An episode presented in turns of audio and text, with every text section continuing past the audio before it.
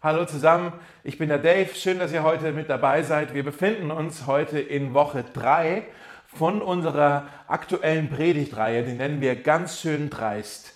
Ganz schön dreist. Und wir schauen uns verschiedene Gebete aus der Bibel an, die ganz schön dreist sind. Die, diese Gebete sind teilweise sehr kurz, sehr knackig, auf jeden Fall sehr kraftvoll. Die sind so kurz, dass wir sie gerne auch mal überlesen. Aber von diesen Gebeten können wir ganz viel lernen über Gott und auch ganz viel mitnehmen, so für unser eigenes äh, Gebetsleben. Äh, ich hoffe, dass wir in diesen Wochen lernen, als Gemeinde diese Gebete, die wir uns anschauen, auch mitzunehmen und diese Gebete zu beten. Und vielleicht sind da Gebete dabei, die hast du vielleicht noch nie so ausgesprochen vor Gott, noch nie so gebetet. Und ich hoffe, dass wir da echt von Gott auch ähm, überrascht werden, wie er auf diese Gebete antwortet. Ähm, ich weiß nicht, wie es dir geht beim Thema Gebet. Ich weiß nicht, ob du äh, vielleicht dein ganzes Leben lang eher schon betest. Oder vielleicht ist es auch schon sehr lange her, dass du das letzte Mal gebetet hast. Oder vielleicht hast du auch noch nie gebetet. Ich glaube, wir sind tatsächlich alle eingeladen, diese Gebete zu erlernen und diese Gebete vor Gott auszusprechen und zu beten. Äh, wir haben vor zwei Wochen damit angefangen. Da haben wir ein Gebet angeschaut von einem zwölfjährigen Jungen namens Samuel. Und der hat gebetet, sprich Herr, dein Diener hört. Er wollte Gottes Stimme hören. Und letzte Woche haben wir über Mose gesprochen, der gebetet hat, lass mich deine Herrlichkeit sehen. Was ist Gottes Herrlichkeit eigentlich? Also wenn du eine dieser beiden Predigten oder beide verpasst hast, kannst du die online noch anschauen. Aber heute schauen wir uns ein kurzes Gebet an aus dem Neuen Testament. Und wir sind heute in der Apostelgeschichte Kapitel 4. Wenn ihr eure Bibeln habt, könnt ihr das schon mal aufschlagen. Apostelgeschichte 4. Und vielleicht fangen wir wieder mal an, ein bisschen äh, den Kontext anzuschauen. Ja, also was ist hier überhaupt passiert? Wo sind wir überhaupt in der Geschichte? Damit wir kapieren, was hier gerade los ist. In der Apostelgeschichte ganz am Anfang, in der Apostelgeschichte 2, lesen wir von dem großen Pfingsttag. An Pfingsten, das war der Tag, an dem der Heilige Geist auf die Jünger gekommen ist und sie erfüllt hat mit Vollmacht, mit Mut, äh, mit Ausdauer, mit, mit Leidenschaft, mit Feuer. Und, ähm, und er hat sie echt verändert, weil bis dahin waren die Jünger, haben sich versteckt in einem Raum. Die waren recht eingeschüchtert, die hatten Angst und plötzlich man konnte, man konnte sie gar nicht wiedererkennen. Plötzlich waren sie so mutig, so, so freimütig. Und sie sind in ganz Jerusalem, in der ganzen Stadt sind sie überall hingegangen und haben den Menschen erzählt, dass Jesus auferstanden ist, dass er der Messias ist, dass er wirklich der Retter der Welt ist. Und die haben überall erzählt vom dem gekreuzigten und auferstandenen Messias Jesus Christus. Und ähm, Petrus und Johannes waren zwei von diesen Jüngern, die erfüllt waren mit dem Heiligen Geist. Und die sind äh, in Jerusalem die Straße runtergegangen und haben dort einen Mann getroffen, der war gelähmt. Seit 40 Jahren schon war er gelähmt, er konnte nicht laufen. Und dann haben sie sich angeschaut, Petrus und Johannes, und haben gesagt, wollen wir mal schauen, ob Gott an diesem Mann etwas Gutes tun möchte. Und dann haben sie für ihn gebetet und sie haben ihn Sie haben ihn gesegnet in Jesu Namen. Und dann hat Gott ein Wunder vollbracht und diesen Mann geheilt. Nach 40 Jahren, stellt euch das vor, nach 40 Jahren konnte dieser Mann wieder auf seinen Beinen stehen und konnte laufen und hüpfen vor Freude. Dieser Mann hat sich wirklich gefreut. Nach 40 Jahren, klar hat er sich gefreut, dass Gott ihn geheilt hat. Aber nicht nur er, sondern auch die ganzen anderen Leute, um, die das beobachtet haben, die da dabei waren. Die haben ihn ja alle irgendwie auch gekannt. Da haben gesagt, das ist doch der Bettler, der hier seit 40 Jahren rumsitzt und uns anbettelt. Jetzt kann der plötzlich laufen. Ein Wunder ist geschehen. Und da war viel Freude in den Gassen und den Straßen von Jerusalem weil dieser Mann geheilt wurde. Aber dann gab es auch die religiösen Führer und Leiter in Jerusalem, unter anderem die Sadduzäer und auch äh, die Tempelwächter. Ja, und die haben das mitbekommen und die haben gedacht, hoppla, was ist da los? Da sind Menschen in unserer Stadt, die erzählen etwas von einem Messias. Und jetzt wurde auch noch einer geheilt. Die fangen doch nicht irgendwie hier eine Sekte oder sowas an. Das wollen wir nicht. Und dann wurden Petrus und Johannes verhaftet und äh, über Nacht und am, am, nächsten Tag wurden sie dem Hohen Rat vorgeführt. Ihr müsst euch das vorstellen.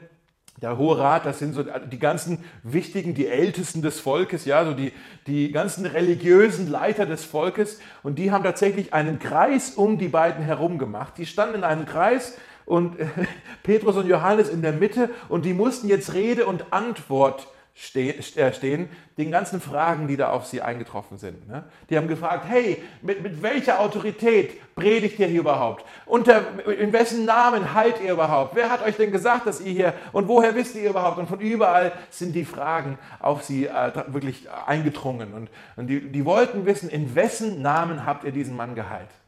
Mit welcher Autorität habt ihr ihn geheilt? Und dann antwortet Petrus, und zwar so, schauen wir uns das mal an, in Vers 8. Da wurde Petrus vom Heiligen Geist erfüllt.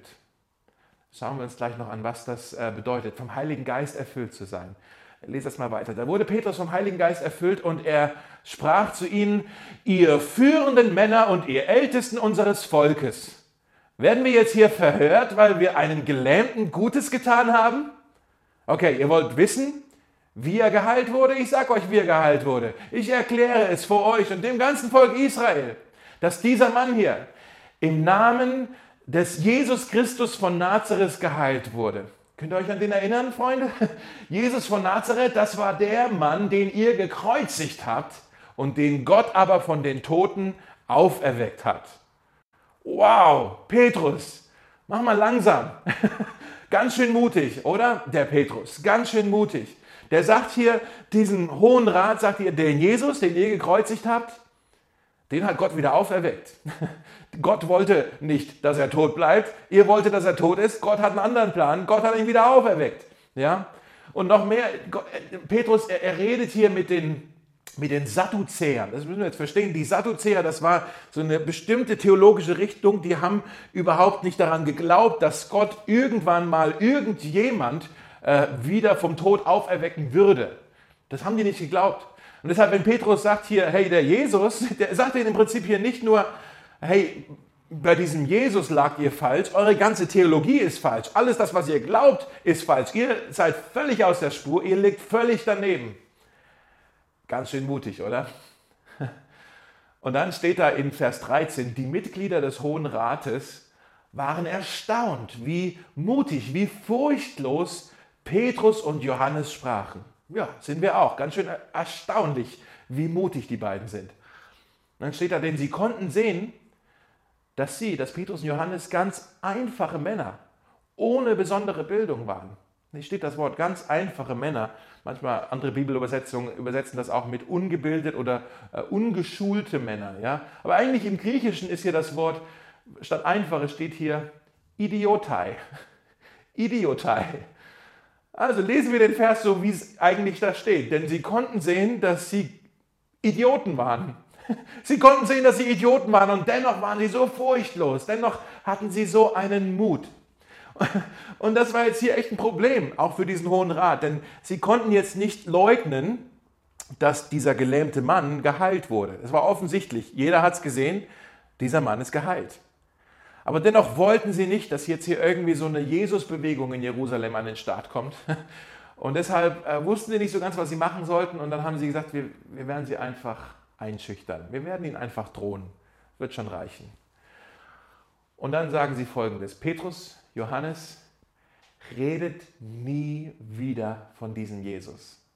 Mit anderen Worten, der Name Jesu soll nie wieder aus eurem Mund rauskommen. Und heilt ja nie wieder irgendjemand im Namen von diesem Jesus. Denn wenn ihr das noch einmal tut, werden wir euch verhaften, wir werden euch verhören, wir werden euch foltern, wir werden euch töten. Tut es nicht. Autsch.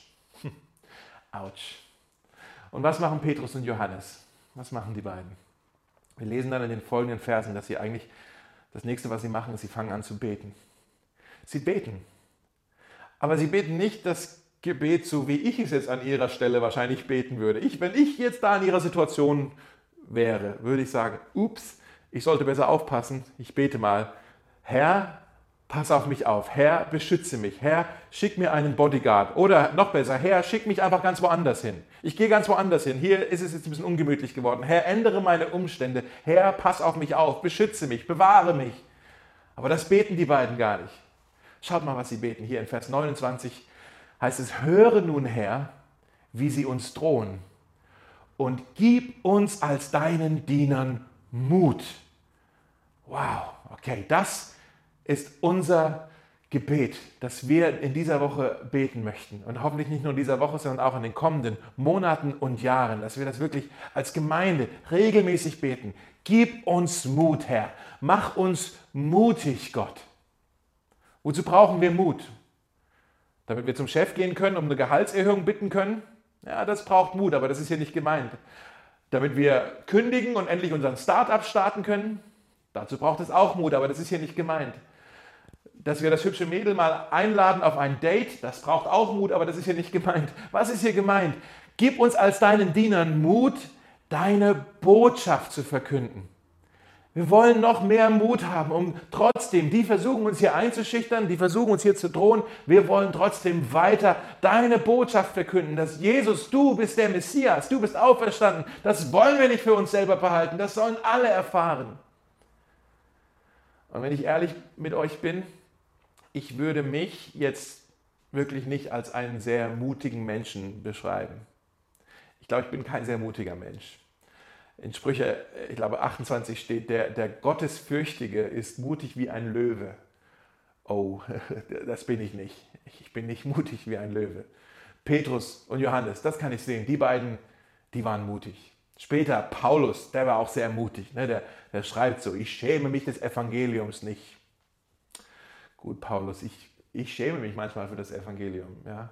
Petrus, Johannes, Paulus, die waren mutig. Selbst dann später in der ganzen Kirchengeschichte hindurch gibt es ganz viele Menschen, die sehr, sehr mutig waren. Heute noch, ich kenne viele Menschen, die mutig sind. Ich glaube auch die meisten von euch, die zuschauen. Ich würde aber sagen, ihr alle seid wahrscheinlich mutiger, als ich es bin. Ich bin kein sehr mutiger Mensch. Und dieses Gebet, schenk mir Mut, Herr, gib mir Mut, mach mich mutig, Herr, das ist für mich, ja, es ist ein sehr ehrliches Gebet, aber es ist auch ein, irgendwie, ich finde es ein bisschen ein, ein, peinliches Gebet für mich zu beten. Deswegen, ich finde es peinlich, das zu beten. So nach dem Motto, Herr, ich weiß, Herr, ich sollte eigentlich viel mutiger sein, aber ich bin ein Waschlappen und ich traue mich nicht und ich bitte dich jetzt, gib mir Mut. Und, und als Gott, ich habe so dann auch manchmal dieses komische Bild so von Gott, dass er auch irgendwie so enttäuscht ist von mir. Ja, ach Dave, jetzt bittest du schon wieder um Mut. Du solltest doch jetzt endlich mal selber Mut haben. Sonst musst du schon wieder mich bitten um Mut. Ja? Und das ist aber bei mir alles irgendwie verdreht. Ja? Vielleicht geht es dir ja ähnlich, aber das ist verdreht. Ich, ich finde es dann jetzt in dieser Geschichte, ich finde es so tröstend, so tröstend zu wissen, dass Petrus und Johannes, die gerade gezeigt haben, wie mutig sie eigentlich sind, selbst die beiden haben Gott gebeten um Mut. Selbst die beiden mussten um Mut bitten. Gib uns Mut. Wenn sie beten, gib uns Mut. Das bedeutet, dass sie auch Angst hatten. Man bittet nicht um, man betet nicht für Mut, wenn man keine Angst hat. Man betet nicht für Kraft, wenn man nicht selber schwach ist. Ja? Sie beten für etwas, was sie brauchen in dieser Situation, weil sie Angst haben. Und wir müssen kapieren, Mut bedeutet nicht die Abwesenheit von Angst. Mut bedeutet nicht die Abwesenheit von Angst, sondern Mut bedeutet, ich habe Angst, ich habe tierisch Angst, aber ich werde dennoch trotzdem mutig im Glauben weitergehen. Die Angst wird mich nicht aufhalten. Nein, ich gehe trotzdem weiter, auch wenn ich mich zu Tode erschrecke hier. Ich gehe trotzdem vorwärts. Das ist Mut. Entgegen der Angst trotzdem im Glauben weiterzugehen. Und dafür beten die beiden hier. Schauen wir es uns nochmal an. Höre nun, Herr, wie sie uns drohen und gib uns als deinen Dienern deinen Dienern. Erinnert ihr euch, als wir über Samuel gesprochen haben? Der hat gebetet, sprich Herr, dein Diener hört. Und wir haben gesagt, ein Diener ist jemand, der von vornherein sein Ja auf den Tisch legt, der seine Bereitschaft, Gottes Willen zu tun, auf den Tisch legt. Und das sehen wir hier bei den beiden auch. Sie hatten Angst. Ja, sie hatten Angst, aber sie legten ihr Ja auf den Altar. Gib uns deinen Dienern Mut, deine Botschaft zu verkünden. Gib uns Mut, Herr, um deine Zeugen zu sein. Mach uns mutig wie Löwen. Wir wollen der ganzen Welt wissen lassen, wer du bist, Jesus, was du getan hast, Jesus. Du bist der auferstandene Messias. Jeder soll das wissen, jeder soll das erkennen, jeder soll deine Gnade erfahren können. Wir wollen die Botschaft verkünden. Und dann beten sie, bitten sie Gott darum, dass Gott wirkt. Sie sagen, erweise deine Macht und lass durch den Namen des, deines heiligen Dieners Jesus Kranke geheilt werden und Wunder und außergewöhnliche Dinge geschehen. Leute, was für ein Gebet, oder? Das ist ein Gebet, das sollten wir beten, regelmäßig beten für Mosaik, für unsere Stadt Berlin. Herr, erweise deine Macht und lass durch den Namen deines heiligen Dieners Jesus Kranke geheilt werden und Wunder und außergewöhnliche Dinge geschehen. Wir wollen das sehen, wie du wirkst in unserer Stadt.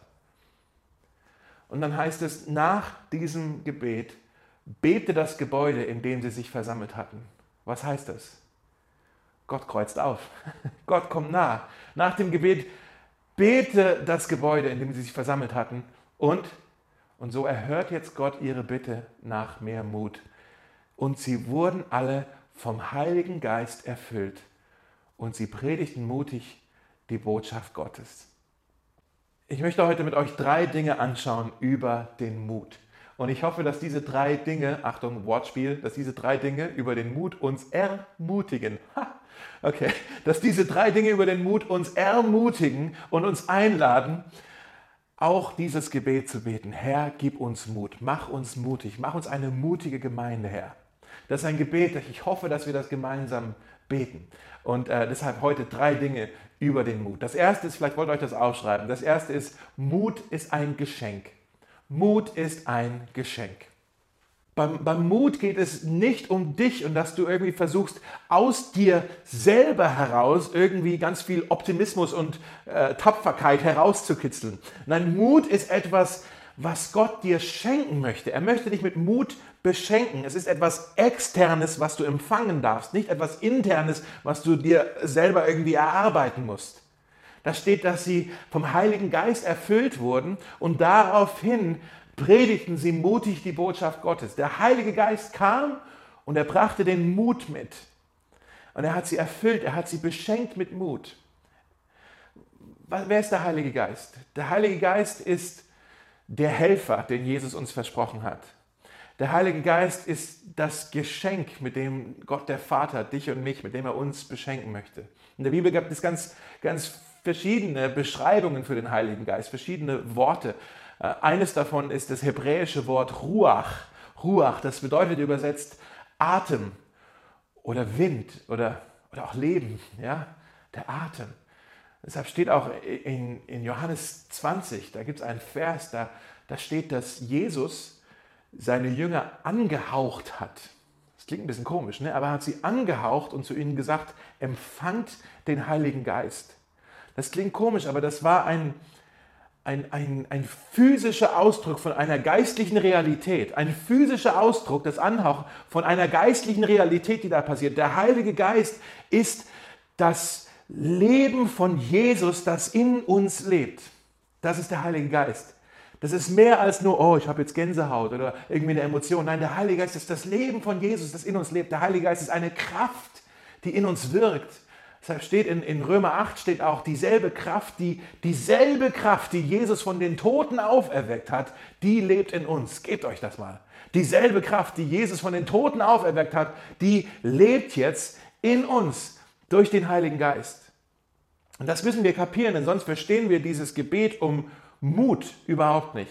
Was ist hier eigentlich gemeint? Mut im, im biblischen Sinne ist immer etwas Externes, was wir von Gott bekommen, nicht etwas Internes. Es ist nicht irgendwie eine Eigenschaft von deiner Persönlichkeit. Und deshalb kann auch ein Mensch, der vielleicht von Natur aus eher schüchtern ist, der vielleicht eher zurückhaltend ist, der vielleicht eher introvertiert ist, kann dennoch, trotz dieser Persönlichkeit, kann dennoch sehr wohl mutig im Geist sein.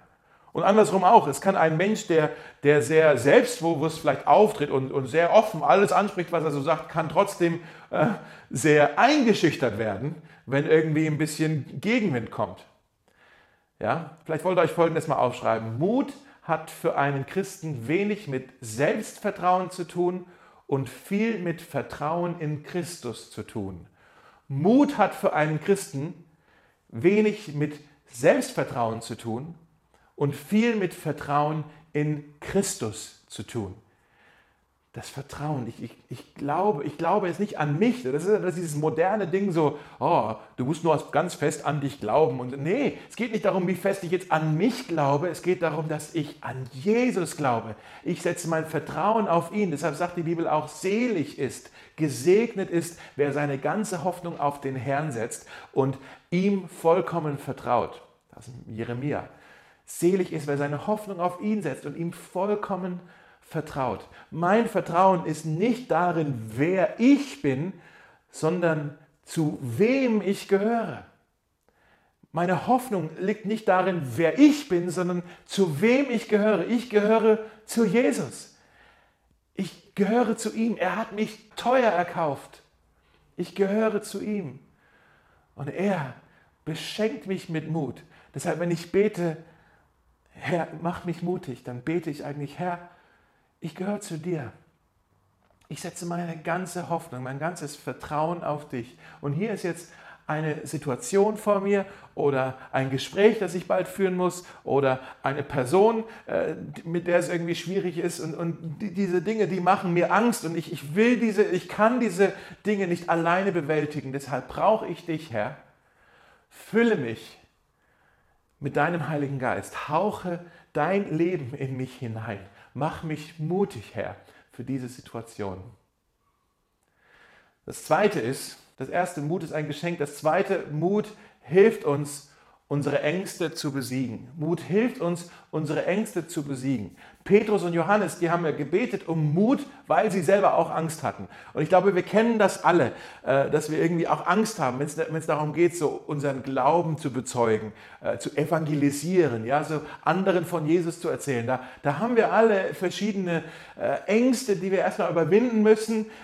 Ich möchte euch heute drei davon nennen. Es gibt sicher noch mehr davon, aber vielleicht kannst du dich mit einen von denen oder vielleicht auch mit allen drei identifizieren und vielleicht hilft es, wenn wir einfach mal darüber reden. Das erste ist vielleicht die Angst davor, dumm dazustehen.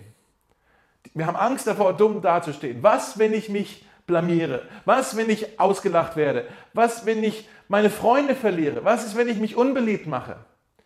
Ich habe neulich mit jemandem gesprochen und die hat mich dann gefragt, was machen Sie denn beruflich? Und dann habe ich gesagt, ich bin Pastor. Dann hat sie mich angesagt, Sie sind Pastor, wirklich. Aber Sie sind doch noch so jung und so modern. Dann dachte ich erst, oh ja, ich bin jung und ich bin modern. Die hat wohl meine grauen Haare noch nicht gesehen. Da habe ich es als Kompliment genommen. Aber dann habe ich geschnallt, nee, die Frau hier spricht aus, was, was so viele Menschen in unserer Stadt irgendwie denken über den Glauben oder über das Christentum. Ne? Christen, Christenheit, das ist doch aus der Vergangenheit. Das, das haben wir doch schon längst abgeschafft.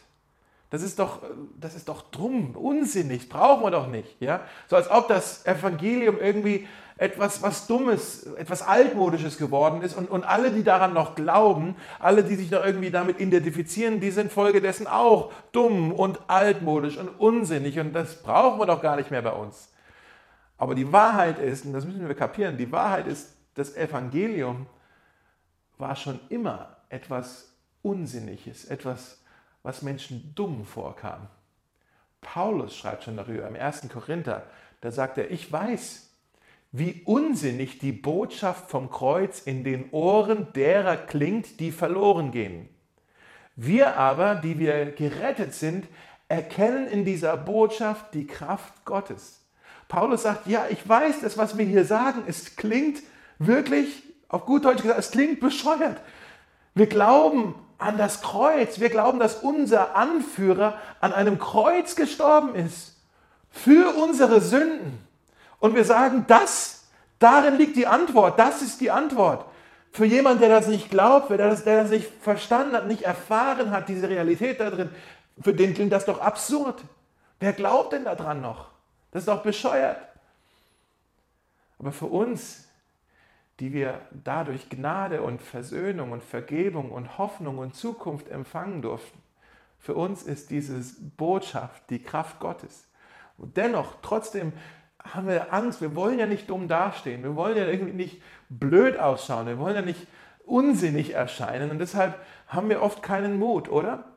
Haben wir oft keinen Mut, irgendwie von unserem Glauben zu erzählen oder mal unser Zeugnis zu geben, unsere Geschichte zu erzählen oder auch mal jemanden anzubieten, hey, kann ich irgendwie für dich beten oder mal jemand mit einzuladen, mitzubringen zum Gottesdienst.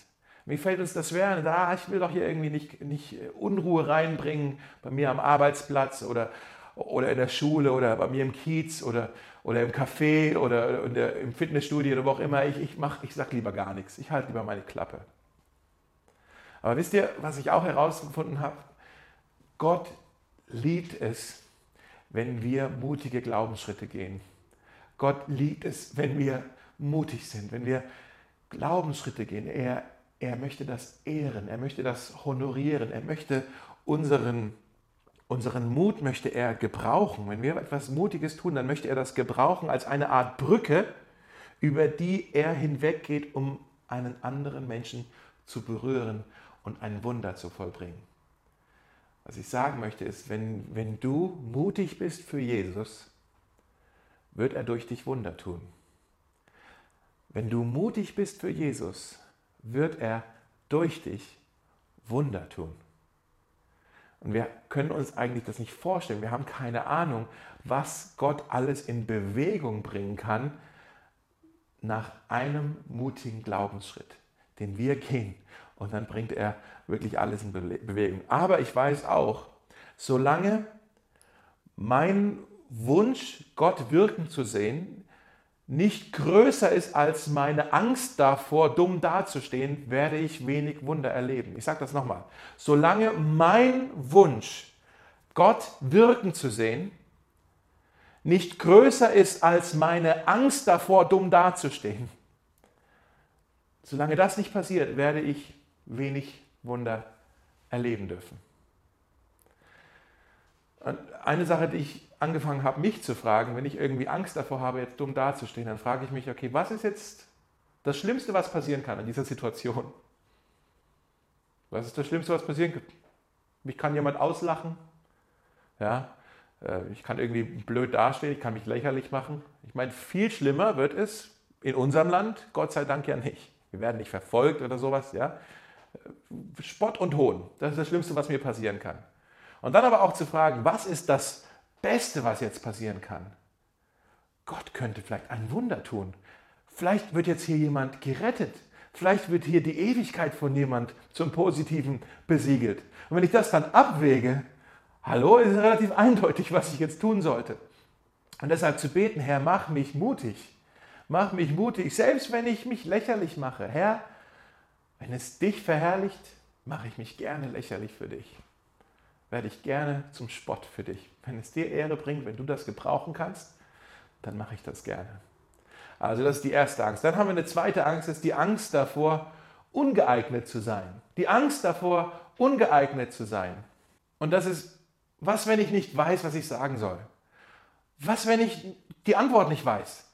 Ich kenne mich doch, ich, ich, bin nicht schlau genug, ich bin nicht gut genug, ich, ich bin nichts Besonderes, ich, ich fühle mich einfach zu schwach für diesen ganzen Aufgabe. Und wieder, glaube ich, der, wir haben den völlig verdrehten Fokus hier. Wir schauen viel zu sehr auf uns selbst. Es geht doch gar nicht darum, wie, wie gut und ich mich jetzt hier erweise, wie eloquent ich mich ausdrücken kann, wie gut ich argumentieren kann, wie toll ich jemand beeindrucken kann. Ich meine, schauen wir mal auf die Apostel. Auf dem Papier waren die Apostel alle ungeeignet. Die waren alle ungeeignet. Als Jesus die ausgesucht hat als seine Jünger, hat er eigentlich genau das Gegenteil von dem gemacht, was ähm, die Rabbis normalerweise machen würden, wenn sie sich Jünger aussuchen würden. Ja, normalerweise, wenn ein Rabbi nach Jüngern sucht, ähm, dann würde er auf eine Rabbinerschule gehen und sich die, die jungen Leute dort anschauen und sich halt wirklich die Besten der Besten aussuchen. Ja, so würde fragen, wer hier wird es irgendwann mal noch weiterbringen als ich? Den suche ich mir aus. Ja? In den möchte ich investieren, in den Besten der Besten. Aber Jesus hat irgendwie die Schlechtesten der Schlechten ausgesucht, scheint so, oder? Ich meine, Petrus, Petrus konnte seine Klappe einfach nicht halten. Jakobus und Johannes, die hatten den Spitznamen Donnersöhne. Aber nicht, weil sie irgendwie Verdauungsprobleme hatten oder so, sondern weil sie so eine miese Laune hatten. Matthäus war ein Steuereintreiber, er ein Verräter Israels. Simon war ein Zelot, ein Terrorist. Ja? Und Thomas, Thomas, Thomas war der Albtraum eines jeden Pastors. Ja? Immer alles hinterfragen, immer alles anzweifeln. Ja? Die waren nicht die coolsten, die waren nicht die talentiertesten, die waren nicht die gebildesten, die waren Idioten. Idiotei. Das waren Idioten. Und dennoch hat Gott sie mit seinem Heiligen Geist erfüllt und die Kraft Gottes lag auf ihnen. Seine Kraft war in ganz normalen Leuten, damit jeder, nicht nur sie, sondern auch alle anderen, die sie kennenlernen und, und, und, und kennenlernen konnten, alle haben gewusst, hey, diese Kraft, dieser Mut, der in denen drin ist, diese Vollmacht, das ist nicht von denen, das ist von Gott. Gottes Kraft in unsere Schwachheit. Und wenn wir beten, Herr, mach uns mutig, dann mach uns mutig, Herr, deine Kraft ist genug, deine Kraft ist in den Schwachen, in meiner Schwachheit mächtig. Ja? Und die dritte Angst, die wir vielleicht haben, ist die Angst davor, vergessen zu werden. Und das ist vielleicht eine sehr irrationale Angst, aber trotzdem eine echte Angst, die manche von uns vielleicht manchmal spüren. Die Angst davor, vergessen zu werden. Was meine ich damit? Das ist die Angst so, was, wenn Gott vergisst, mir zu helfen? Was, wenn ich jetzt hier einen mutigen Schritt gehe und Gott zieht nicht mit? Ich setze jetzt hier mal meinen Ruf aufs Spiel. Was, wenn ich jetzt hier ein Risiko eingehe und versuche, meinen Glauben mit jemandem zu teilen oder Gebet anzubieten oder jemanden einladen zum Gottesdienst oder was auch immer und dann vergisst Gott mir beizustehen. Die Angst davor, vergessen zu werden. Ja, vielleicht kennt ihr das, in, in Matthäus 28 gibt es ein wahnsinnig kraftvolles Versprechen von Jesus. Das war kurz am Ende seiner Zeit mit den Jüngern, hat er noch eine wichtige Ansage für sie gehabt und er sagt zu ihnen, geht hin, geht zu allen Völkern und macht sie zu Jüngern. Und dann sagt er ein bisschen später, und ich versichere euch, ich bin immer, ich bin immer bei euch bis ans Ende der Zeit. Übrigens ist euch schon mal aufgefallen, dass wenn Jesus uns oder wenn Jesus seinen Jüngern eine Aufgabe gegeben hat, dann gibt er ganz selten Begründungen dafür. Er gibt Verheißungen. Hey, geht hin in alle Welt, macht zu Jüngern alle Völker. Oh, Herr, warum sollten wir das denn tun? Ich bin bei euch, alle Zeit, immer, bis ans Ende der Tage. Ich werde bei euch sein. Er gibt ihnen Verheißungen. Und die Verheißungen sind etwas, an dem wir uns festhalten können. Äh, Paulus schreibt von einer Verheißung in Epheser. Da sagt er, Gott wird mir die richtigen Worte geben, wenn ich meinen Mund öffne.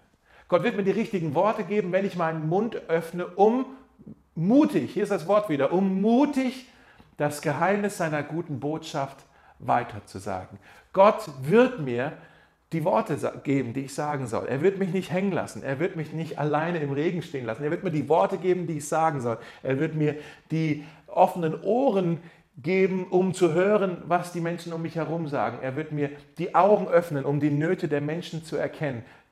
Das ist sein Versprechen. Und wenn ich sage, mach mich mutig, Herr, dann sage ich damit auch, Herr, ich halte mich fest an deinen Verheißungen. Ich klammer mich jetzt daran. Ich stelle deine Versprechen jetzt auf die Probe, Gott, dass du bei mir bist, dass du mir helfen wirst. Das ist ein dreistes Gebet, oder? Ein mutiges Gebet. Also, wir haben gesagt, Mut ist ein Geschenk. Wir haben gesagt, Mut hilft uns, unseren Ängsten zu besiegen. Und das dritte ist, Mut ist ansteckend. Mut ist ansteckend. Da rede ich noch ganz schnell drüber, weil das ist auch wichtig. Mut ist ansteckend. Das sehen wir in der Apostelgeschichte, das sehen wir eigentlich im ganzen Neuen Testament, das sehen wir im ganzen Alten Testament, das sehen wir die ganze Kirchengeschichte hindurch, das sehen wir heute, wenn wir ein bisschen uns umschauen. Wenn der Mut eines einzelnen Menschen entfacht auch Mut in den anderen um ihn herum. Der Mut eines einzelnen Menschen entfacht auch Mut in den anderen äh, um ihn herum. Vielleicht zoomen wir kurz raus aus der Apostelgeschichte und zoomen in eine Geschichte im Alten Testament kurz rein, wirklich ganz schnell. Im ersten Buch Samuel Kapitel 14, da gibt es eine Geschichte, die das sehr gut vielleicht illustriert, dass Mut ansteckend ist. Äh, da geht es um Jonathan und seinen Waffenträgern. Vielleicht kennst du die Geschichte, ja? Äh, ich erzähle es euch einfach ganz kurz. Jonathan und sein Waffenträger, ja, die waren damals mit der Armee von Israel unterwegs und Israel war im Krieg gegen die Philister. Die waren im Krieg miteinander. Und eines Tages, sie waren da so in ihrem Lager, war grad, waren gerade keine Kämpfe. Jede, die, die Philister und die israelischen Soldaten waren jeder so auf ihrer Seite. Und eines Tages sagt Jonathan zu seinem Waffenträger, komm, es ist noch ein bisschen hell, wir gehen mal rüber zum Lager des Feindes. Und wir gucken mal, was die so machen.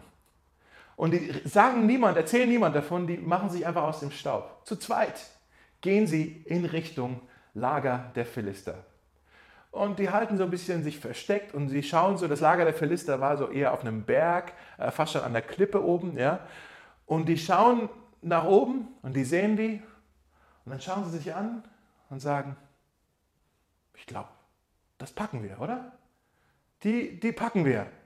Vielleicht, vielleicht hilft uns ja der Herr. Schauen wir mal, was passiert. Das ist verrückt, ja. Und dann sagen sie sich auch, ja, wie, machen wir das? Und äh, am besten gehen wir aus unserem Versteck heraus, sodass die uns sehen. Sie, das, die, diesen Überraschungseffekt, den sie vielleicht zumindest haben könnten, den geben sie auch noch her. Die sagen, komm, wir stellen uns hier so hin, dass die uns sehen können. Und, und wenn sie dann zu uns sagen, kommt doch auf und kämpft mit uns, dann sehen wir das als ein Zeichen Gottes, dass er sie in unsere Hand geben wird und dass er uns den Sieg schenken wird. Also tun sie genau das. Die beiden gehen aus ihrem Versteck heraus und die so, huhu, Philister, wir sind hier. Ja, so, ja, und die stehen da oben, da was, die dann zu zweit und so, okay, wenn ihr kämpfen wollt, kommt hoch. Ja. Und dann steht da, dass ähm, Jonathan und sein Waffenträger, ähm, sie mussten dann mit auf Händen und Knien, mussten sie dann diese Felswand hochklettern. Ein weiterer großer Nachteil, wenn der Feind weiß, dass du kommst, du hast keinen Überraschungseffekt mehr und du hast deine Waffen nicht in der Hand, weil du klettern musst. Du hast eigentlich schon verloren, ja? Aber die klettern da hoch und kommen oben an und fangen tatsächlich an, mit den Philistern zu kämpfen. Zu zweit gegen, gegen dieses ganze Lager. Fangen die an zu kämpfen und durch ihre, die, die Art, wie die kämpfen, weil sie haben einige schon ja, abgemetzelt, ähm, ist in dem ganzen Lager der Philister dann so eine Panik, so eine Unruhe, so eine Verwirrung äh, äh, angestiftet worden, äh, dass dann da steht, dass die Philister angefangen haben, sich gegenseitig zu töten. Verrückt, oder? Und dann steht da auch, dass die Speer vom, von dem Lager von Israel, die haben ja auch Ausblick gehalten auf das Lager von den Philistern. Und, und die schauen sich das an und die sagen, hey, Moment mal, da kämpft jemand, aber wir sind doch alle hier. Schauen wir genau hin. Das ist Jonathan und sein Waffenträger. Eins, zwei, ja, nur die zwei. Die kämpfen da und die kämpfen sich gegenseitig. Leute, und dann haben sie den anderen Soldaten Bescheid gesagt, die alle sich versteckt hatten, die alle Angst hatten. Die wollten nicht kämpfen. Aber der Mut von Jonathan und seinem Waffenträger war so ansteckend, dass die auch schnell zu ihren Waffen gegriffen haben und los sind in den Kampf und die Philister besiegen konnten. Was für eine Geschichte, oder? Was für eine verrückte Geschichte. Aber hier ist ein ganz, ganz wichtiges Prinzip hier drin. Mut ist ansteckend. Dein Mut wird andere herausrufen aus ihrer Bequemlichkeit und sie hinein, äh, hinein befördern in ihre Berufung hinein. Dein Mut wird andere herausbewegen aus ihrer Bequemlichkeit und hinein befördern in ihre Berufung hinein. Dein Mut ist ansteckend. Ansteckend selbst für Leute, die du vielleicht gar nicht kennst, die du vielleicht gar nicht siehst, weil sie sich versteckt halten, weil sie sich bequem gemacht haben, weil sie keinen Mut haben, weil sie mutlos geworden sind. Aber dein Mut kann ansteckend für sie sein. deshalb, wenn wir beten, mach uns mutig, Herr, dann beten wir das nicht nur für uns selbst, für uns als Gemeinde. Nein, wir beten das für alle um uns herum auch. Selbst für Leute, die wir gar nicht kennen, für Leute, die wir gar nicht sehen. Für die beten wir das auch. Was wäre, wenn Gott das tun würde, dass er uns, Mosaik, so mit dem Heiligen Geist erfüllt, dass wir so furchtlos und mutig werden, dass unser Mut ansteckend ist und auch andere Christen in dieser Stadt, vielleicht Menschen, von denen wir gar nichts wissen, auch anfangen, mutig zu werden und wir gemeinsam geschlossen ähm, vorwärts gehen. Nicht in einem Kampf, wo wir irgendwie hier ein großes Gemetzel haben, sondern im Reich Gottes seinem Auftrag nachgeben und in dieser Stadt Zeugen sein und von Jesus erzählen, vom auferstandenen Messias, dass er lebt. Ich möchte euch einladen, lasst uns das beten. Herr, mach uns mutig. Lass uns dieses Gebet beten, was die auch gebetet haben in Apostelgeschichte 4. Ich lese es nochmal. O Herr, gib uns Mut, deine Botschaft zu verkünden. Erweise deine Macht und lass durch den Namen deines heiligen Dieners Jesus Kranke geheilt werden und Wunder und außergewöhnliche Dinge geschehen. Das ist unser Gebet. In Jesu Namen. Amen.